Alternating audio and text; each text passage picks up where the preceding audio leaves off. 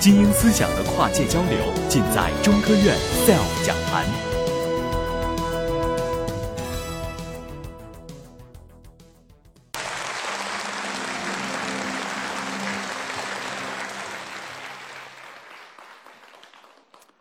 Hello. So today I'm going to talk about my favorite subject, chemistry, and how everything in the, is, in the world is made of elements which are assembled into molecules and then set in motion by chemical reactions. Elements are the pure substances from which everything else is built. You can't divide an element into anything simpler, and when you put them together, you get everything. Every element is unique, every element has its own story. But first, a little bit of my story. So, I first became in, interested in elements about 15 years ago for a completely silly reason um, we needed a table for my office. And so in English, you can make a joke about a periodic table, because in English, the word table means both a thing that you sit at and maybe you have dinner, and it also means when you write a bunch of numbers together on paper. And so you see, a periodic table, that's funny in English, uh, not in Chinese, but you know. So as a joke, I made a periodic table table. And then I thought, well, you know, I have a periodic table table. I should put elements on it. So I started collecting elements. And I just kept going, and it became unreasonable. And I had too many elements. I didn't know what to do with them all. So I thought I better take a picture of everyone, and I should write a little bit about a little story. Where did this element come from? Because otherwise I'll forget what they are. So I wrote these little descriptions, took the pictures, and I made a website where I put up all the pictures and all the stories. And then just a month or two later, I got a phone call from the editor of Popular Science Magazine, which is the largest circulation science magazine in the US. And they said, uh, Do you want to write a column every month about elements? And I thought, I don't know. I've never done that before. I have no idea, but you know, whatever.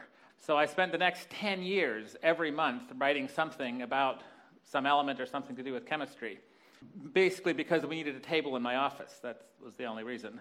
So uh, that became two books Mad Science and Mad Science 2, both of which are uh, available in Chinese, which is really nice.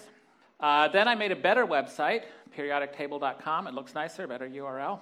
And eventually I wrote a book about elements uh, because I figured, well, I have enough stuff now. I've written enough about different elements, I could make a book. That was eight years ago, so that book has now been translated into 25 languages, which I just I can't believe that. It's amazing, um, including Chinese, um, something like six years ago. When you write a book, you're forced to learn a lot about many things. So I learned a lot of things about elements uh, in the process of writing this book, and I also learned a lot about myself. So, for example, iron. You know, there's not that much to learn about iron. Iron rusts. Everybody knows that. You don't have to study it. But what took me a long time to realize is why iron makes me so sad all the time. I don't like iron. And the reason is because of rust. Rust is death and dying and decay and the end of things. Every car, every bridge, every iron fence, everything that's ever made of iron is dying slowly. It's rusting away. Um, and it's very sad. And there's actually there's a, a very nice song uh, by a, a popular um, folk singer in America named Arlo Guthrie um, that has a beautiful line about iron in it, about iron rusting. So I'm going to play you a, a little bit of that song. All along the southbound Odyssey, the train pulls out of. It rolls along past houses, farms, and fields. Passing trains that have no Okay, here comes. And the graveyards So there's a graveyard of rusted automobiles, exactly like in the song. Uh, very sad. And I also I like that song because it's a song about a train, and the name of the train is the city of New Orleans. And that train goes right about a mile away from my house, maybe two kilometers from my house. Uh, and you really can get on that train, and it will take you a thousand miles south to New Orleans. Uh, and the whole time you see rust everywhere. You know, a rusty hammer, this to me is a sad thing. A titanium hammer, on the other hand, that is a wonderful thing. Um, titanium is a beautiful element. It's strong, it never rusts, it will last forever, and it will be beautiful forever. These are crystals of 99.999% pure titanium grown from a gas. Just, I mean, just look at it. There's no more beautiful element. In fact, people often ask me, What is my favorite element? And I don't really like this question, but everyone wants to know. And sometimes I'll just say, Well, titanium, because it doesn't rust, and it's beautiful, and it's shiny, and it's strong. Um, but really, the fact is that every element has some reason why it's nice and good and beautiful. So, for example, sodium. Uh, sodium also is shiny right here. But that's not why sodium is interesting. What's really cool about sodium is that you can throw it in a lake. So, uh, this is some video from uh, a sodium party that I had a few years ago, uh, where basically I invited a bunch of people. Well, sometimes there's sound. Um, basically, if you throw sodium in lake, it, it explodes, and it's great. Um, and it's one of the things that's nice about it is that it's a way of sort of bringing people together and showing them the power of chemistry and what you can do if you know a little bit about chemistry. Uh, and that's fun. So I like sodium because it's a way of bringing people together. And which brings us to the next part of my talk, which is bringing elements together. Let's say we start with four elements. We have hydrogen, which is an explosive gas, burns very fast. We have carbon, which is diamonds or graphite. We have oxygen, which is another gas that we need to breathe die without oxygen. And we have chlorine, which is a gas that will kill you uh, painfully and quickly. Very dangerous stuff. What do you think we get if we combine all four of these elements together? Well, you get a molecule. That's what it's, what's called when you make chemical bonds between elements. Um, and there's millions of different molecules that you could get by combining those four elements. Some of those are poisonous molecules, some of them are very boring and not good for anything. Um, some of them are harmless, some of them taste good. This happens to be one that tastes good. It's sucralose. Sucralose is an artificial sweetener, a synthetic chemical that tastes sweet to us. It's used in, in many baked goods and chocolates as a, an artificial sweetener. It's interesting because it's completely synthetic, it doesn't exist in nature, and yet it tastes very good to us. So uh, here's another example of a chemical that tastes good to us. This is sugar, ordinary table sugar the, from sugar cane, sugar beets. Um, it's a natural chemical, and it's sweet, but it's actually not very sweet by, by standards. Um, so this is about 45 kilograms of sugar. Um, it's 170,000 calories, 14,000% of your recommended daily energy intake. But you see the little thing on the very top. There's a tiny little dish up there. Let's zoom in on it. So this is four and a half grams of neotame, which is another synthetic chemical. And it's the most intensely sweet um, commercially available uh, artificial sweetener. That four and a half grams is e- as much sweetness as the entire 45 kilograms of sugar. So, how, how intense is that? Well, here's a comparison that I really love. Suppose that neotame were as poisonous as the most poisonous known synthetic chemical, which is VX nerve gas, a chemical specifically designed to be as poisonous as we could possibly make it. If you were to use that you know, incredibly poisonous version of neotame and sweeten a cup of coffee with it to a reasonable level of sweetness and drink it, you'd probably be fine. It's well below the lethal dose. Because even if it's as poisonous as the most poisonous known synthetic chemical, you still don't need enough of it to be sweet enough um, that, that it would actually be likely to kill you. I, I think that's amazing, and one reason why I don't worry about artificial sweeteners, because they're so little used when you, when you put them in your food that it'd actually be difficult to design one that would be harmful. So that's, a, that's an example of a molecule. I find molecules very interesting, um, and when I think something is interesting, apparently I write a book about it. Um, so I've written a book about molecules, which is also available in Chinese. And um, so let me talk about a couple of molecules. This is one of my favorite because of how useful it is in some of my other projects, and because it helps us understand how molecules work in the world. This is cotton. Um, if you pull a fiber off a piece of cotton, a, a cotton plant, it's about two or three centimeters long. It's very short. So this is five kilometers of cotton thread on a commercial spool. All the fibers in there are still only two or three centimeters long. They're not glued or knotted or tied or anything like that. They're just twisted around each other. And if you untwist cotton thread, you can actually take it apart uh, without breaking any of the fibers. You just untwist them and they come apart. Uh, this turns out actually to be quite a good way of thinking about the way certain polymers, certain kinds of plastics work. Uh, plastics are made out of long, thin molecules, just like cotton fiber is made out of long, thin fibers. You can actually sort of understand how plastic behaves by thinking about the way the thread behaved. So, this is a, a, an ordinary grocery bag, like you get at the, at the store, and you can pull it apart pretty easily. it separates. When you do this, you're probably not breaking very many of the molecules. Just like when you untwist a cotton thread, you're not breaking the fibers. You're just separating them from each other because they're not really very firmly attached to each other. But if you instead pull it and sort of stretch it till it gets longer and kind of becomes like a fiber almost, you'll feel, and you should try this at home sometime, just feel, you'll, you'll feel a certain point where it all of a sudden stops stretching and it becomes much stronger. And it will, it'll cut your fingers. You're very hard to tear at that point.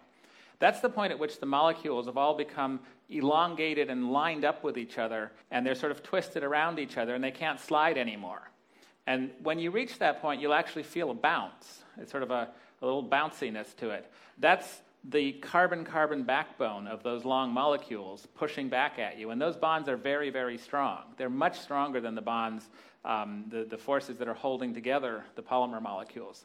So it's a very nice way of seeing um, so, sort of a molecular level thing that you can actually feel. So, cotton, again, cotton, it's made of a molecule called cellulose. And like all polymers, there's many uh, units repeated over and over again. So, there's, uh, this is one unit there. So, what is the molecule that's repeated many, many times in cellulose? Well, we've seen it before, just a minute ago. Um, the, the unit is actually glucose, it's sugar. Cotton is made 100% sugar. So, why doesn't cotton taste sweet? Why can't we eat cotton? Because if you want to get the sugar energy out of it, you have to break it up into individual sugars, and we don't have any way of doing that. We don't have any enzymes in our stomach that um, can break up cotton. Uh, only certain bacteria can do that. And so, if you want to get food energy from cotton, you have to feed it to cows and then eat the cows. Uh, it's a form of chemical processing that we call cattle ranching. So, so now you've learned something. This is two kinds of cotton. One is regular cotton, the other is cotton candy. They are both made of 100% sugar. It's just the sugar is bonded together in a different way between the two. So uh, back to uh, sweet things. Um, so this, these are four, four examples of non-sugar sweeteners, of high-intensity sweeteners. Um, two of them are natural products from plants. And two of them, the two smaller molecules, are synthetic chemicals, the man-made chemicals. And you know, people often ask, it's sort of an issue: is uh, are artificial sweeteners unhealthy? Should you not eat them? Uh, the fact is, most people actually prefer the taste of the synthetic chemicals. They taste better than the plant extracts. But uh, you know, what people usually worry about is, is: is it healthy or not? Should I eat this?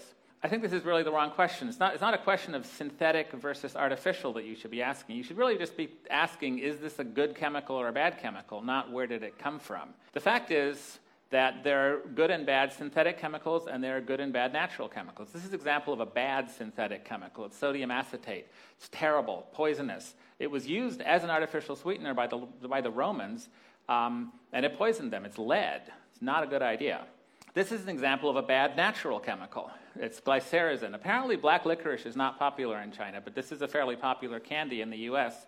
And the, the taste of licorice is glycyrrhizin, and this is very poisonous. If you eat 100 grams or so of black licorice a day, which is a lot, but not impossible, for a few months, you can have irreversible um, liver and kidney damage, heart damage.